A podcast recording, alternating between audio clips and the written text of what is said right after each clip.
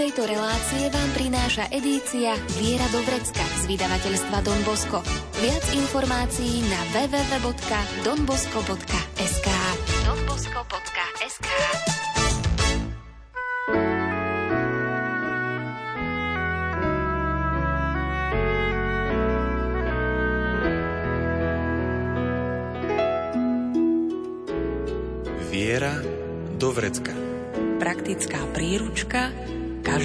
kresťana. Viera do vrecka.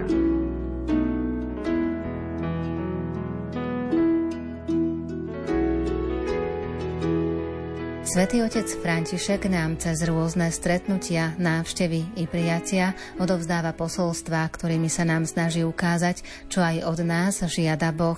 Môže ísť napríklad o vďačnosť, vnímanie utrpenia chorých, nesúdiť iných, tiež o spolupatričnosť s chudobnými či toleranciu. Práve o tom nám dnes porozpráva Salesián z komunity na Miletičovej ulici v Bratislave Don Marian Peciar. Pridáme hudbu podľa výberu Diany Rauchovej. O zvukovú stránku sa postará Marek Grimovci a pohodu pri rádiách vám praje Andrá Čelková.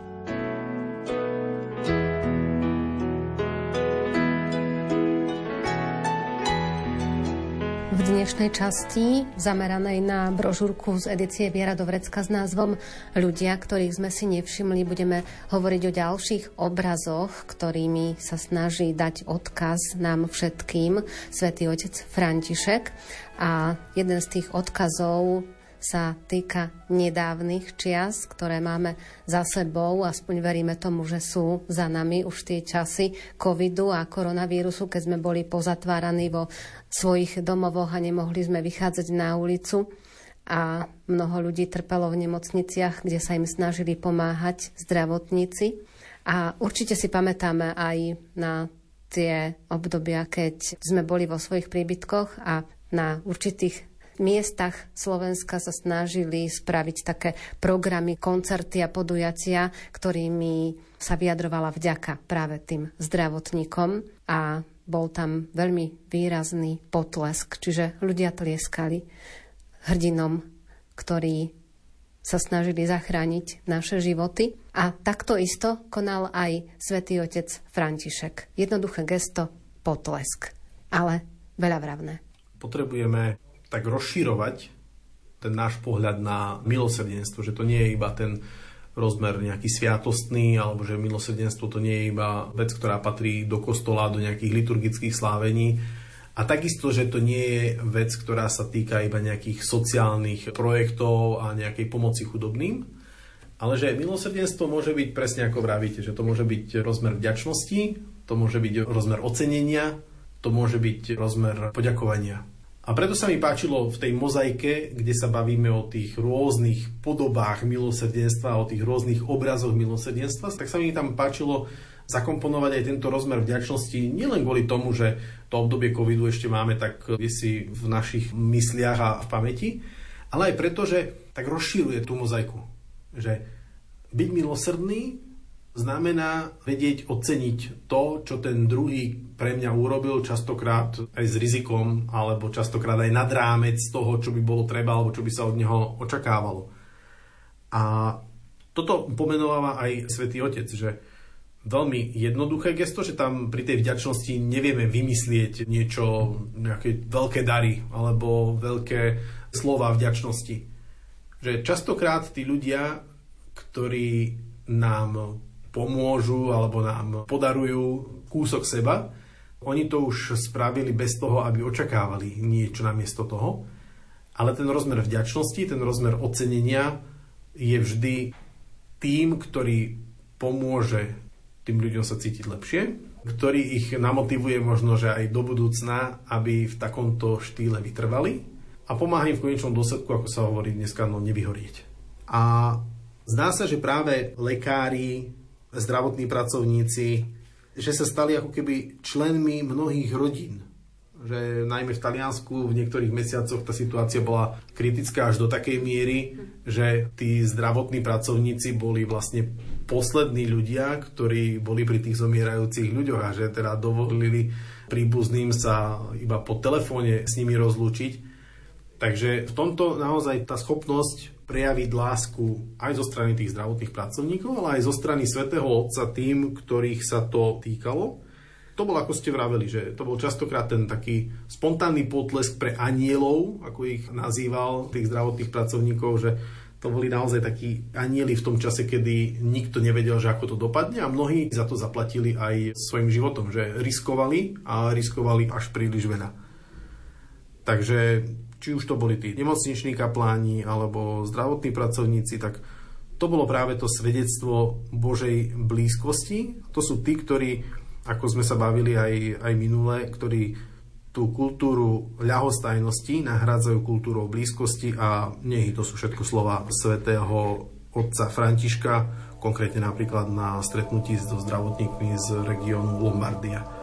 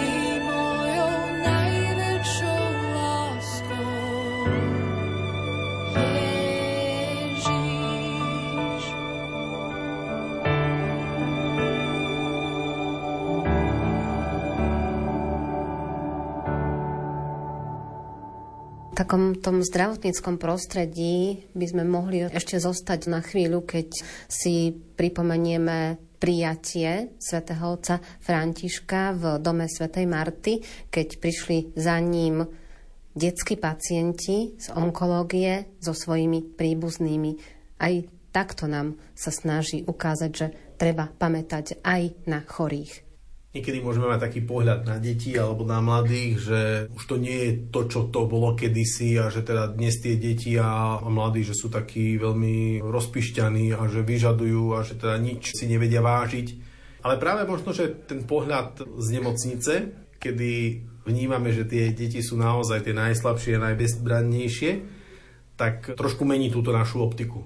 A to, čo je také pozoruhodné, že nie je ani ten samotný moment stretnutia že to je asi taká ako keby bežná alebo ľahko predstaviteľná vec, že pápež na záver svojho dňa si nájde ešte pol hodinku na to, aby sa stretol s pacientmi z nemocnice Gemelli, aby mu odovzdali svoje kresby, aby sa tam spolu pomodlili a aby sa tak potešili tej vzájomnej prítomnosti že je to také milé gesto, ktoré ale teda pri tom zábere pápeža Františka je aj také očakávané, by som povedal, že, že vieme si to tak pomerne ľahko, ľahko predstaviť. Čo je ale také zaujímavé, že celé toto stretnutie sa deje v kontexte tzv. piatkov milosrdenstva. Že to nie je iba taký akože spontán, nie, taká spontánna vec, alebo že niekto tam mal vplyvnejšieho sekretára, tak si tam akože nejakú svoju skupinku pretlačil, aby Svetý Otec ešte pred večerou alebo po večeri sa stretol s nimi.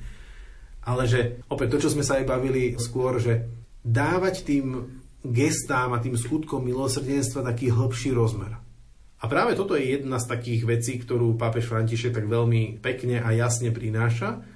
A to je to, že piatok, deň, kedy si pripomíname umúčenie smrť pána Ježiša, tak dávajme rozmer nielen tomu pôstu. V piatok som jedol meso. Dobre, vyspovedám sa z toho, alebo skúsim to nahradiť inými skutkami. A práve v tomto to je, že častokrát, keď sa aj pri spovedi pýtam ľudí, no že teda, a že akými skutkami ste to nahradili? No tak bol som v kostole, pomodlil som sa rúženec, hovorím, veľmi dobre, to je záslužné, aj to treba. A ten skutok milosrdenstva, to je tak voči Pánu Bohu skutok milosrdenstva. A voči druhým, a v tomto nám ide pápež príkladom. Že ten piatok milosrdenstva to bol veľmi často väznice, nejaké resocializačné zariadenia alebo detskí pacienti, že dať tomu piatku ten rozmer, že ja sa stotožňujem, ja sa pripodobňujem obete Ježiša Krista tým, že stretávam trpiacich, že si odopriem niečo zo svojho, čas, jedlo, aby som sa o tom mohol podeliť. A že to nie je iba nejaké také vanutie, alebo že niečo mi napadlo, tak si to zrealizujem, ale že je to v nejakom kontexte, že to je zasadené do toho piatku, pretože je to ten deň, ktorý je nám taký blízky a je to ten deň, kedy si vlastne spomíname na tú nezmerateľnú Božiu lásku. Kam dnes půjdeš, princezno, když musíš zůstat ve svém zámku? Tvé volání o pomoc vlož do obálky na známku a já ti odpovím,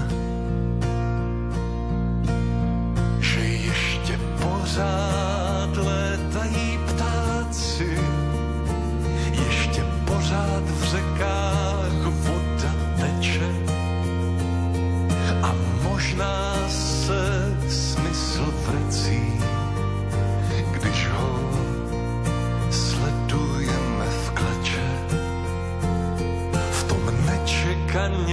darovaném tichu, kam dnes půjdeš, moje nevěsto.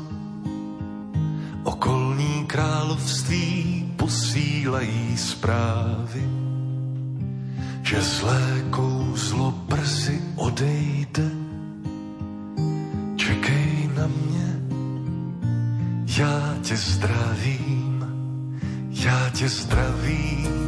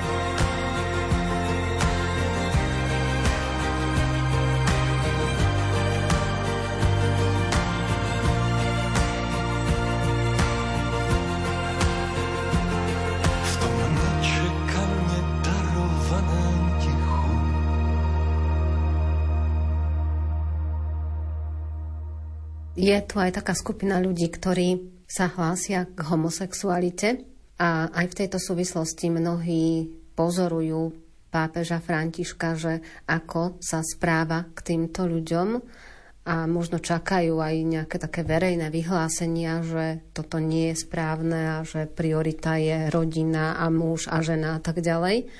Ale pápež koná inak. On nikoho neodsudzuje.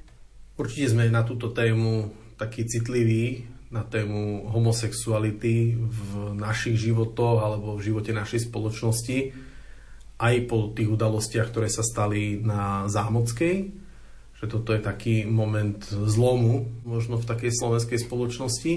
Ale Svetý Otec už v 2013 roku, hneď v lete, keď sa vracal zo Svetových dní mládeže z Brazílie, z Rio de Janeiro, vysvetľuje a komentuje tento svoj postoj, že ak je niekto gej, a to teraz citujem priamo svätého Otca, hľadá pána a má dobrú vôľu, tak kto som ja, aby som súdil takéhoto človeka?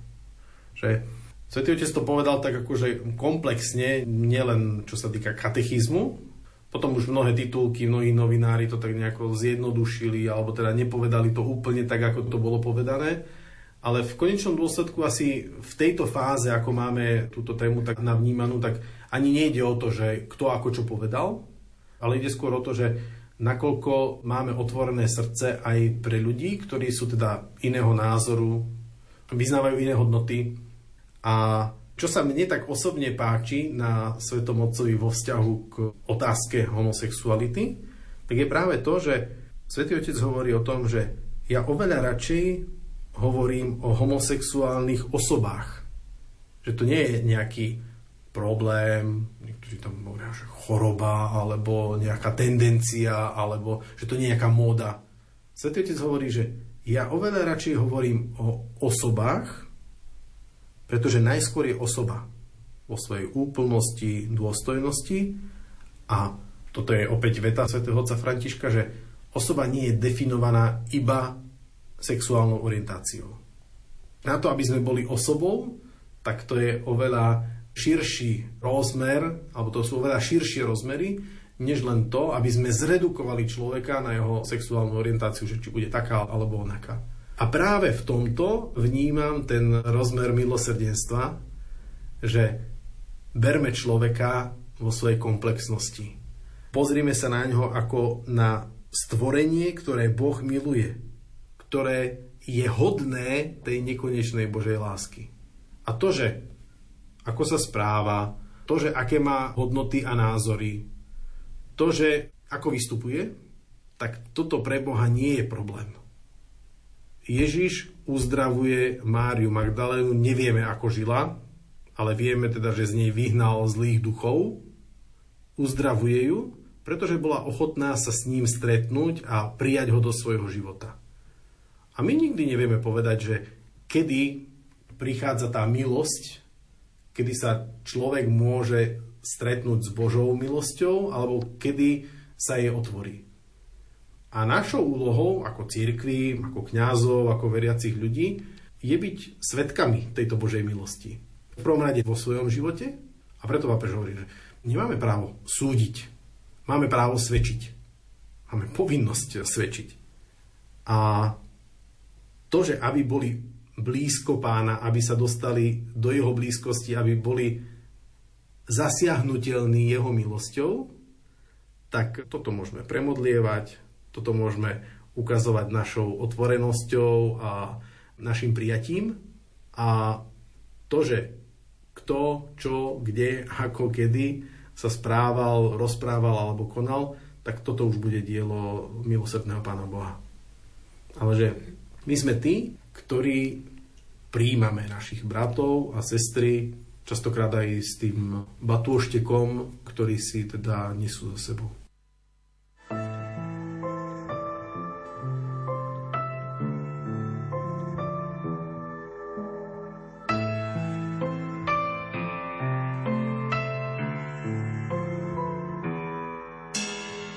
Pršíš mi do dlaní, chcem si ťa získať, ponorené áno, vypočuť si zblízka, utopený slovom, cítim sa dnes vinný, ohrievať sa tebou, asi som iný.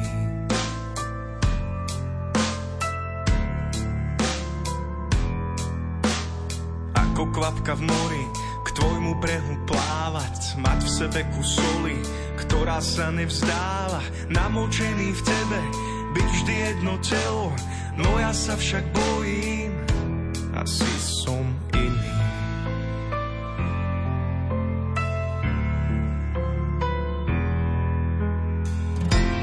Odovzdať sa láske, tvojim jemným perám, nech mi často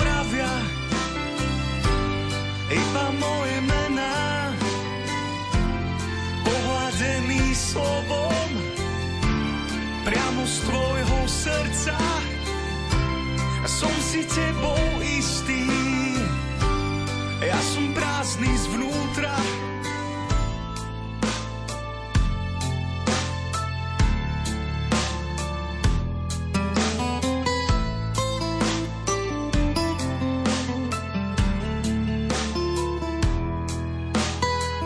Zostať prázdny, ako čistý papier. Prosím ťa ma popíš, nezahoď ma na zem. Tebe sa rád zlomím, otočím sa celý, bude to dosť bolieť. Lásku bolesť delí.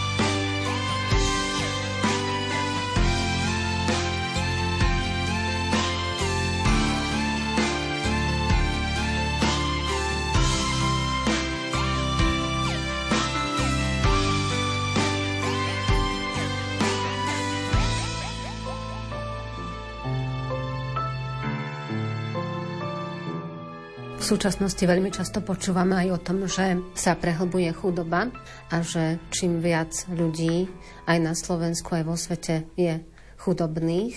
A pápež František už v roku 2017 vyhlásil Svetový deň chudobných a vo svojom posolstve k tomuto dňu napísal aj také slova, že chudobní, ktorých máš stále pri sebe.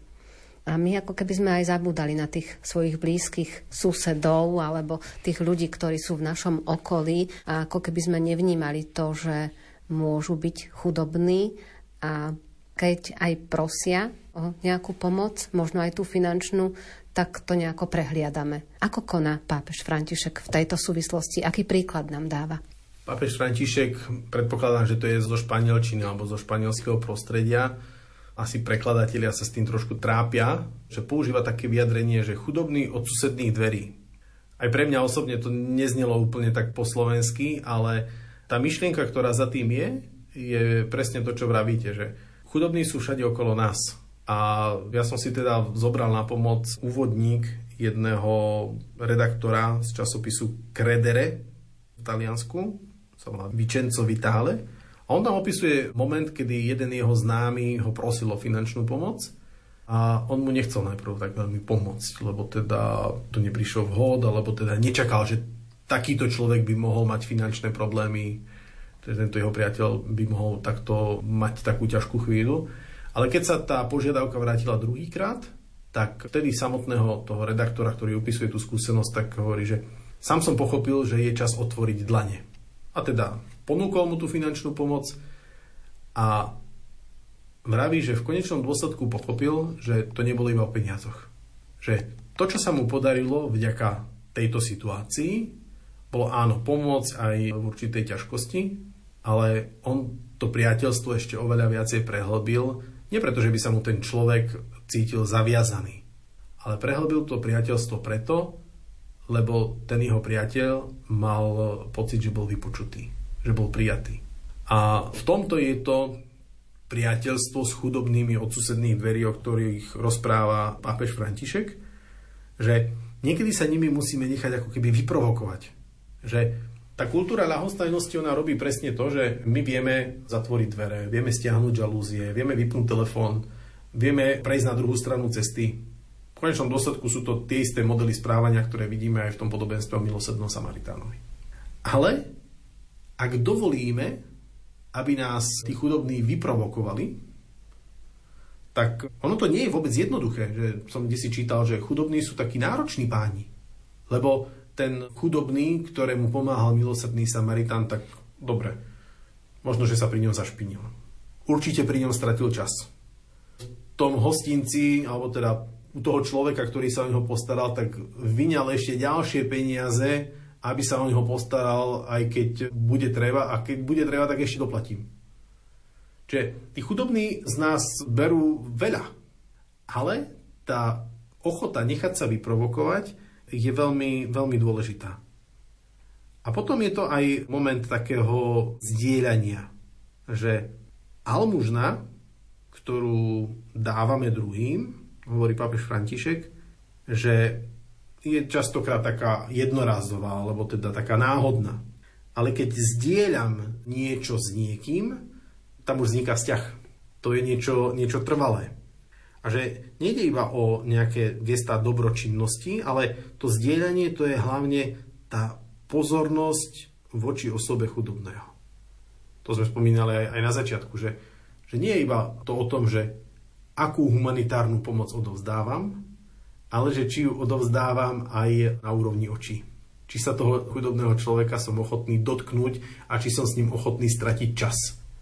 Že toto je to, čo mu nás pápež František učí, že teda tie susedné dvere, tak to sú tí naši najbližší, to sú tí naši susedia, ktorých teda, či chceme alebo nechceme, budeme na našom každodennom okruhu stretávať každý deň.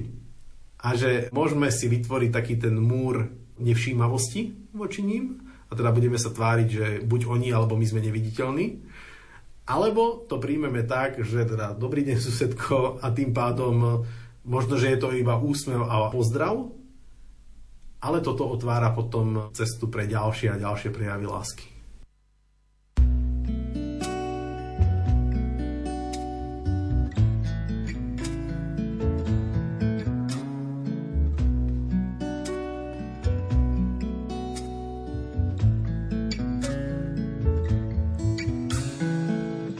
Svet je dnes plný piatých kolies, no kto o tom niečo napíše? O tých neodsúdených trestancoch, poctivých hlupákoch, o tej väčšine, čo je tu navyše. O tých, čo nezmestia sa do počtu jeho teplých papúč a dobre pripravených šancí. Svet je dnes plný piatých kolies, uštvaných, prebytočných a neželaných ľudí, zahriaknutých národov ako cesto umiesených más. Svet je dnes plný predčasných pôrodov, nemilovaných detí, usmievavých tyranov, teroru slepých, ale najmä nás, nás, nás.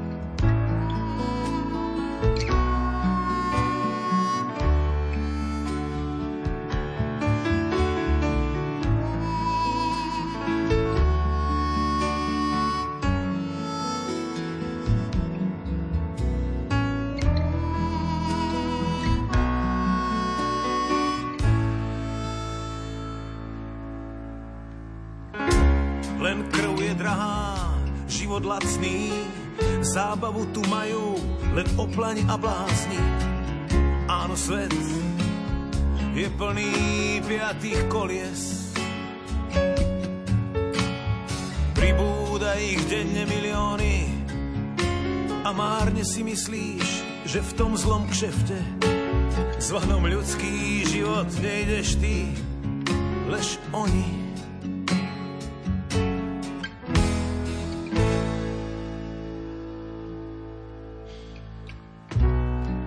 Ťa stokrát denne o opaku presvedčí a odpínka, ak ide o vec. Aby si si uvedomil, že nemáš žiadnu šancu v dobe piatých kolies. Si ľahostajnejší než prach kameňu a kašleš na každú premenu. A kašleš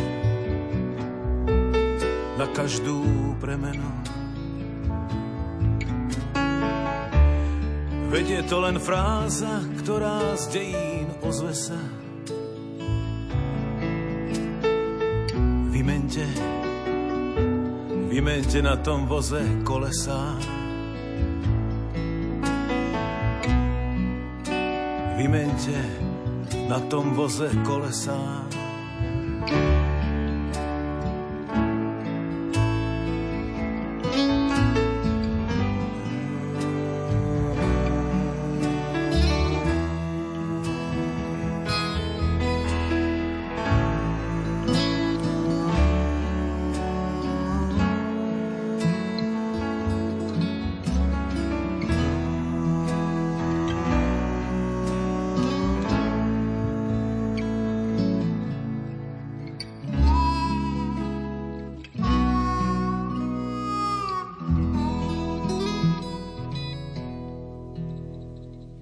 Tie prejavy lásky môžu mať rôznu podobu, môžu byť aj toho finančného charakteru, ako ste spomínali, ale môže to byť aj to dôležité také vypočutie, že niekedy ten človek potrebuje len odovzdať to svoje trápenie a možno ani viacej nepotrebuje, že potrebuje len pocítiť, že niekto ho chápe a vníma tú jeho situáciu. A možno, že sa dozvie, že niekto ďalší je v podobnej situácii. Čiže aj v tomto môžeme vidieť nejaký taký ten rozmer toho vnímania chudobných, ktorí sú v našej blízkosti? Zdá sa mi, že je pomerne také jednoduché a že dnes to vidíme tak vo viacerých spoločnostiach, že je také veľmi jednoduché žiť v nejakej tej svojej bubline alebo žiť v nejakom takom svojom okruhu, ktorý sme si my sami vytvorili, my sami sme si to namodelovali a, a vytvorili. A že nemáme príliš potrebu alebo záujem sa prepájať aj s ľuďmi, ktorí sú niekde inde, či čo sa týka názorov alebo spoločenského postavenia a tak ďalej. Čo sa týka názorov, tak to je ako keby jedna kapitola, tu teraz nechcem nejako veľmi, veľmi rozvádzať, ale čo sa týka samotných chudobných, tak napríklad ja som vyrastal ešte v období, kedy sme nejako bezdomovcov nestretávali, alebo že tí ľudia bez domova možno, že boli, ale teda neboli, určite neboli tak na očiach, ako sú dnes. A Rómovia, bezdomovci alebo nejaké časti mesta, kde vieme, že teda drogy sú veľa ľahšie prístupné, tak to sú možno tí chudobní, ktorí na prvý pohľad nám tak akože hneď bijú do očí. Ale aj z práce s mladými a s deťmi častokrát vieme o tom, že sú také rôzne štádia chudoby a neriešime to nejako sociologicky, skôr tak akože pastoračne. Že sú tí mladí chudobní, o ktorých vieme, že buď sú teda z neúplných rodín, alebo naozaj, že tá materiálna, sociálna situácia je slabá, alebo že v kole im to vôbec nejde to je ako keby jedna taká kategória, ktorú hneď navnímame a sme na ňu taký, ako keby, alebo snažíme sa byť taký pomerne citlivý.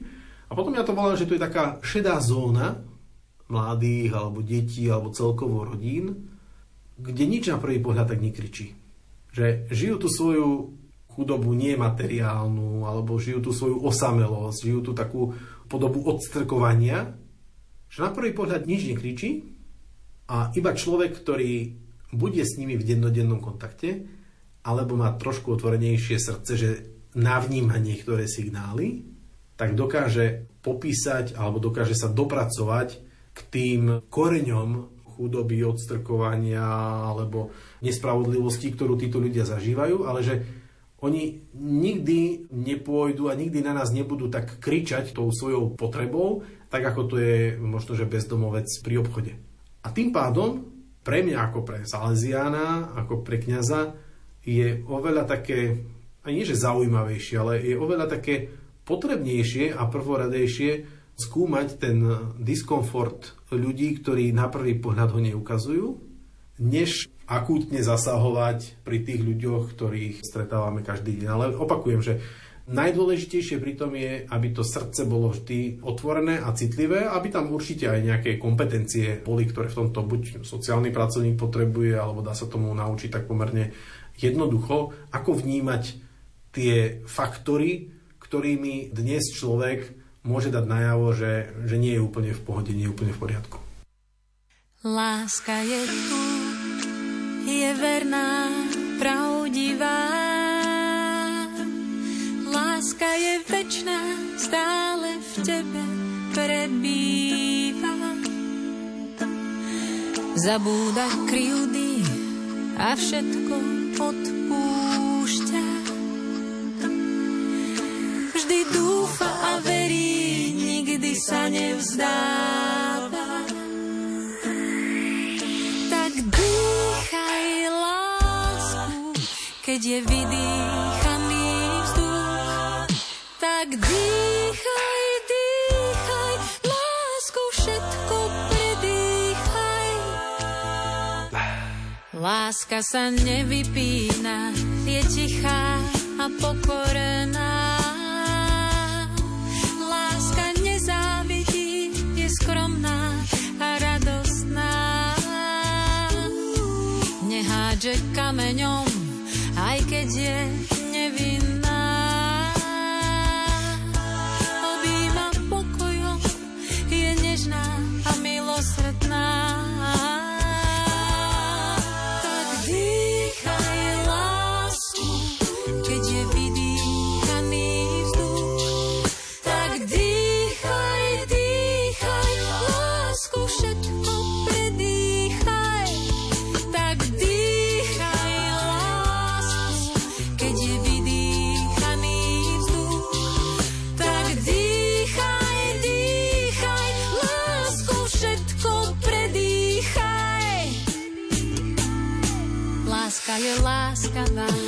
milosrdná a dobrotivá do cieľa beží, všetko verí, všetko dúfa a vydrží.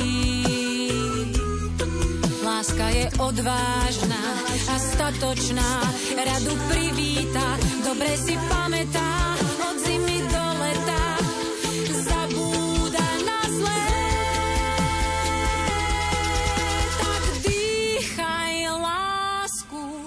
keď je vydýchaný vzduch, tak dýchaj,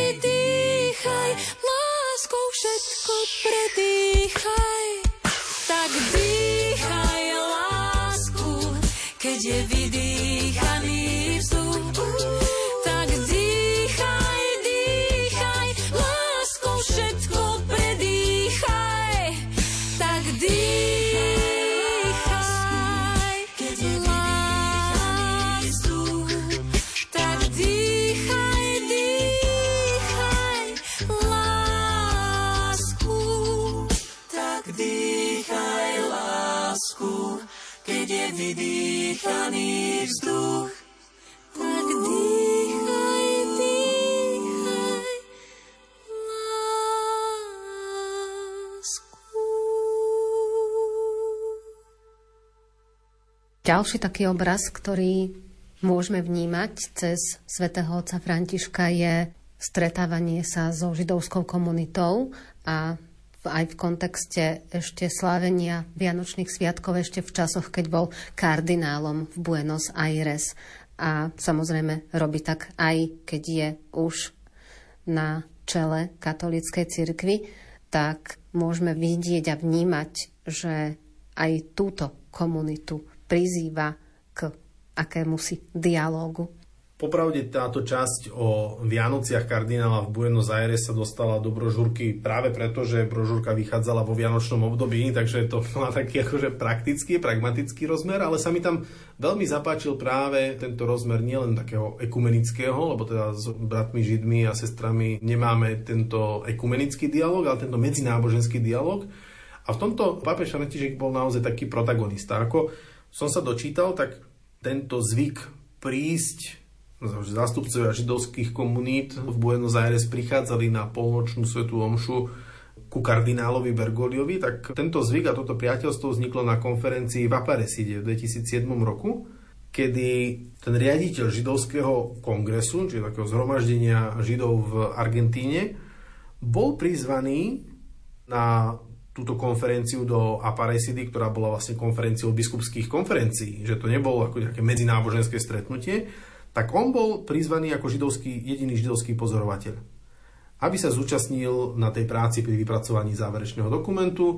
Ako vieme, tak kardinál Bergoglio bol hlavou alebo bol koordinátorom tejto komisie, čiže aj z toho takého pracovného zážitku potom to priateľstvo sa presunulo aj na tú rovinu spoločného slávenia sviatkov. A teda Vianoce, Veľká noc. Takže na Vianoce prichádza tento zástupca Albert Zimmermann, a predtým to bol ešte Claudio Eppelman. Títo dvaja zástupcovia prichádzajú, aby pri takom veľmi jednoduchom pohostení, sa to nazýva taká skromná večera, aby boli dodržané aj teda židovské zvyky, tak z jednoduchého prvého stretnutia v roku 2007 sa potom stala taká milá tradícia, lebo sa už hneď pred Vianocami dohodli, že tak predpokladám, že prídeš aj na budúci rok. Takže toto je taký ďalší rozmer tej takej aj otvorenosti, aj takej milosrdnej lásky Bergolia, ktorý teda vníma, že nielen to, že sme niekde na niečom spoločne pracovali, alebo že sme mali nejaký spoločný zážitok, alebo že sme predstavitelia nejakých organizácií, tak preto sa musíme stretnúť na nejakom výročnom stretnutí, ale že je to vyslovne také priateľské stretnutie z príležitosti Vianočných sviatkov.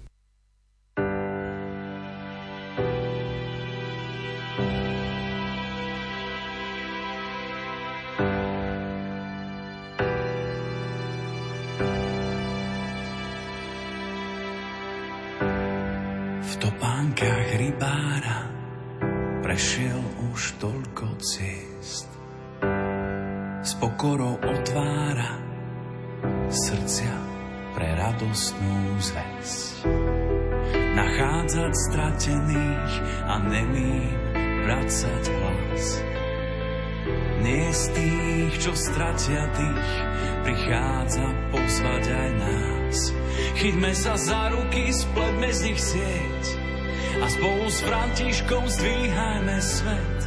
Chyťme sa za ruky, spletme z nich sieť a spolu s Františkom zdvíhajme svet. Chytme sa za ruky, spletme z nich sieť a spolu s Františkom zdvíhajme svet.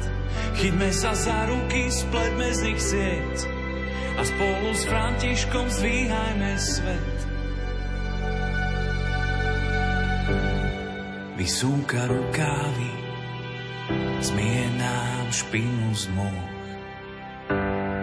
s úsmevom uľaví, veď v každom z nás býva Boh. Byť ako Samaritán, vidieť tvár uprostred nás. Mať pre ňu nežnú dlaň, prichádza pozvať aj nás. Chytme sa za ruky, spletme z nich sieť a spolu s Františkom zdvíhajme svet. Chytme sa za ruky, spletme z nich sieť a spolu s Františkom zdvíhajme svet. Chytme sa za ruky, spletme z nich sieť a spolu s Františkom zdvíhajme svet. Chytme sa za ruky, spletme z nich sieť a spolu s Františkom zdvíhajme svet. Chytme sa za ruky, spletme z nich sieť a spolu s Františkom zdvíhajme svet. Chytme sa za ruky, spletme z nich sieť a spolu s Františkom zdvíhajme svet. Chytme sa za ruky, spletme z nich sieť a spolu s Františkom zdvíhajme svet. Chyťme sa za ruky, spletme z nich sieť a spolu s Františkom zdvíhajme svet.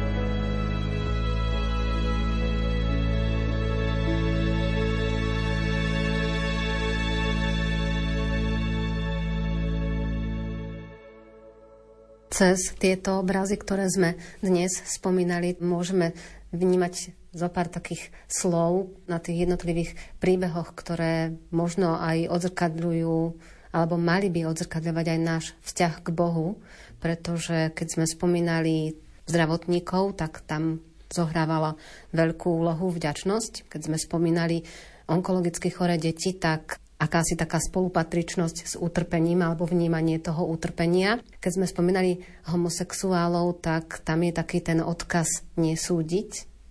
Keď sme potom hovorili o chudobných, tak akási spolupatričnosť s tými chudobnými. A v súvislosti aj s touto židovskou komunitou, ktorú sme spomínali pred chvíľou, tak tam zaznieva možno aj také posolstvo, že tolerancia. Toto všetko by sme si mali zobrať k srdcu aj my. Určite áno, ale myslím si, že taký spoločný menovateľ je práve taká základná ľudskosť, ktorá to tak spoločne počiarkuje. A tú ľudskosť môžeme vidieť stále v tom prežívaní Vianoc kardinála Bergolia, ktorý teda na Vianoce prednahral svoj príhovor, ktorý sa potom vysielal v rozhlase aj v televízii ale ako tvrdia tí miestni argentínsky novinári, tak nikto skutočne nevedel, že kde pápež strávil Vianočný deň. A tú ľudskosť vyjadril práve v tom, že potom sa to tak nejako prezvedelo, že si nechal v kuchyni arcibiskupskej kúrie, si nechal pripraviť nejaké tie maškrty dobroty a že sa vybral pravidelne sa vyberal do domova dôchodcov, kde boli kňazi na odpočinku a trávil tento vianočný deň s nimi.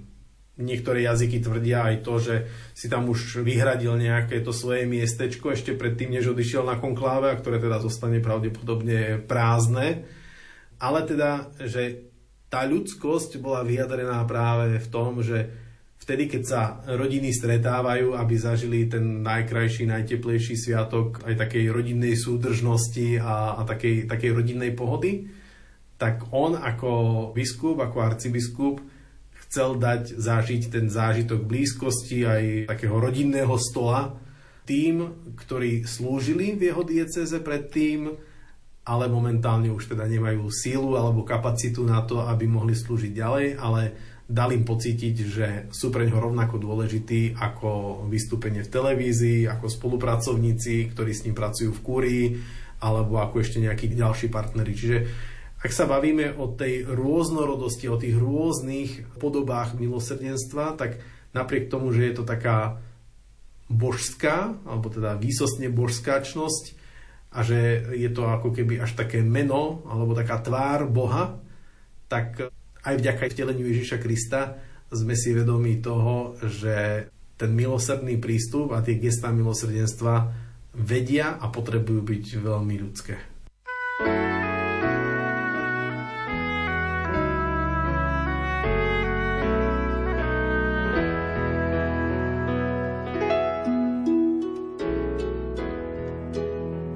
Nám o posolstvách pápeža Františka, ktorými sa nám snaží dať do pozornosti ľudí vyčlenených z majoritnej spoločnosti, porozprával Salesián z komunity na Miletičovej ulici v Bratislave Don Marian Peciar.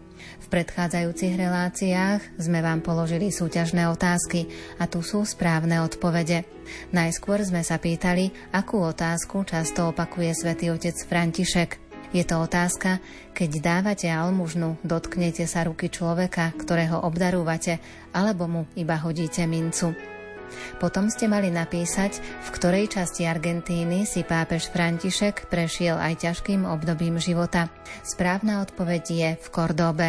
Ďalej sme čakali vaše odpovede na otázku, na príklade ktorého podobenstva sme si vysvetlili lásku k blížnemu.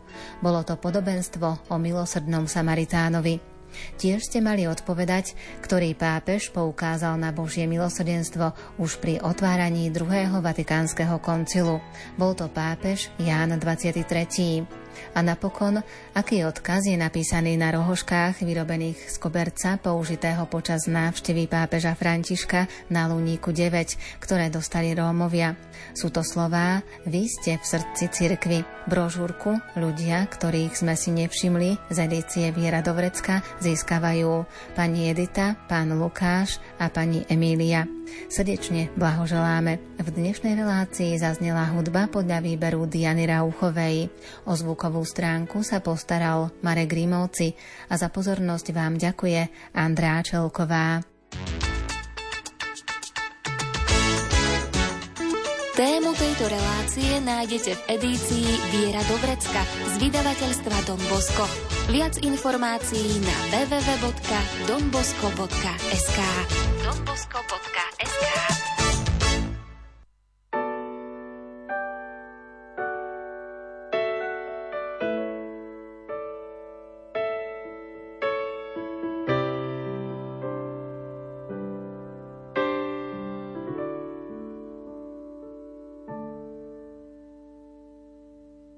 už som neveril.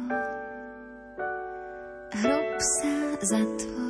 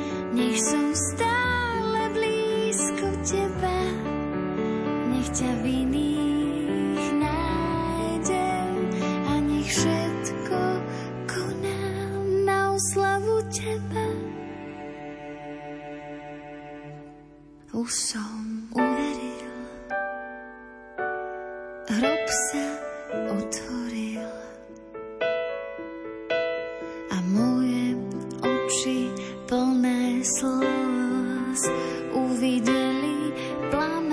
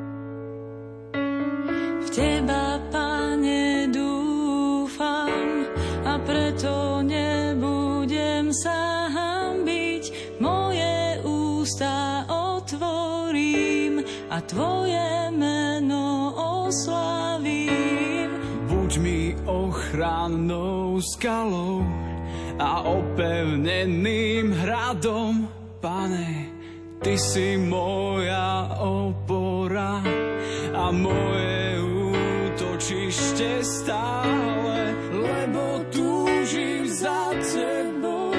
Chcem z celého srdca ťa ľúbiť, každý deň ťa spoznávať. Veľmi